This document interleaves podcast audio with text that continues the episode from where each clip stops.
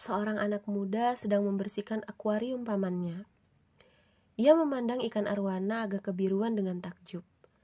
Tak sadar, pamannya sudah berada di belakangnya. "Kamu tahu berapa harga ikan itu?" tanya sang paman. "Tidak tahu," jawab si anak muda. "Coba tawarkan kepada tetangga sebelah," perintah sang paman. Ia pun memfoto ikan itu dan menawarkan ke tetangga. Kemudian kembali menghadap sang paman. "Ditawar berapa?" tanya sang paman. "50.000 rupiah, paman," jawab si anak muda dengan mantap.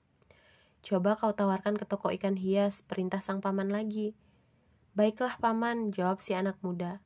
Kemudian ia beranjak ke toko ikan hias. "Berapa ia tawar ikan itu?" tanya sang paman. "800.000 rupiah, paman," jawab si anak muda dengan gembira. Ia mengira sang paman akan melepas ikan itu. "Sekarang coba kau tawarkan ke juragan Joni Rahman.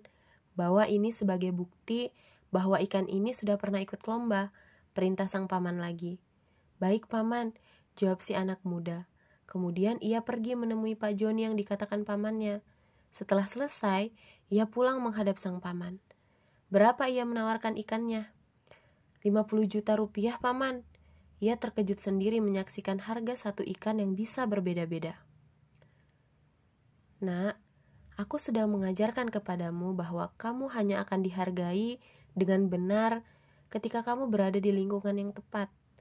Kita semua adalah orang biasa dalam pandangan orang-orang yang tidak mengenal kita. Kita adalah orang yang menarik di mata orang yang memahami kita. Kita istimewa dalam penglihatan orang-orang yang mencintai kita. Kita adalah pribadi yang menjengkelkan bagi orang yang penuh kedengkian terhadap kita.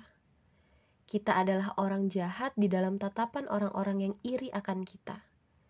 Pada akhirnya, setiap orang memiliki pandangannya masing-masing terhadap kita. Maka tak usahlah bersusah payah supaya kelihatan baik di mata orang. Tapi berusahalah terus melakukan kebaikan dan menjalankan apapun dengan keikhlasan. Semoga bermanfaat.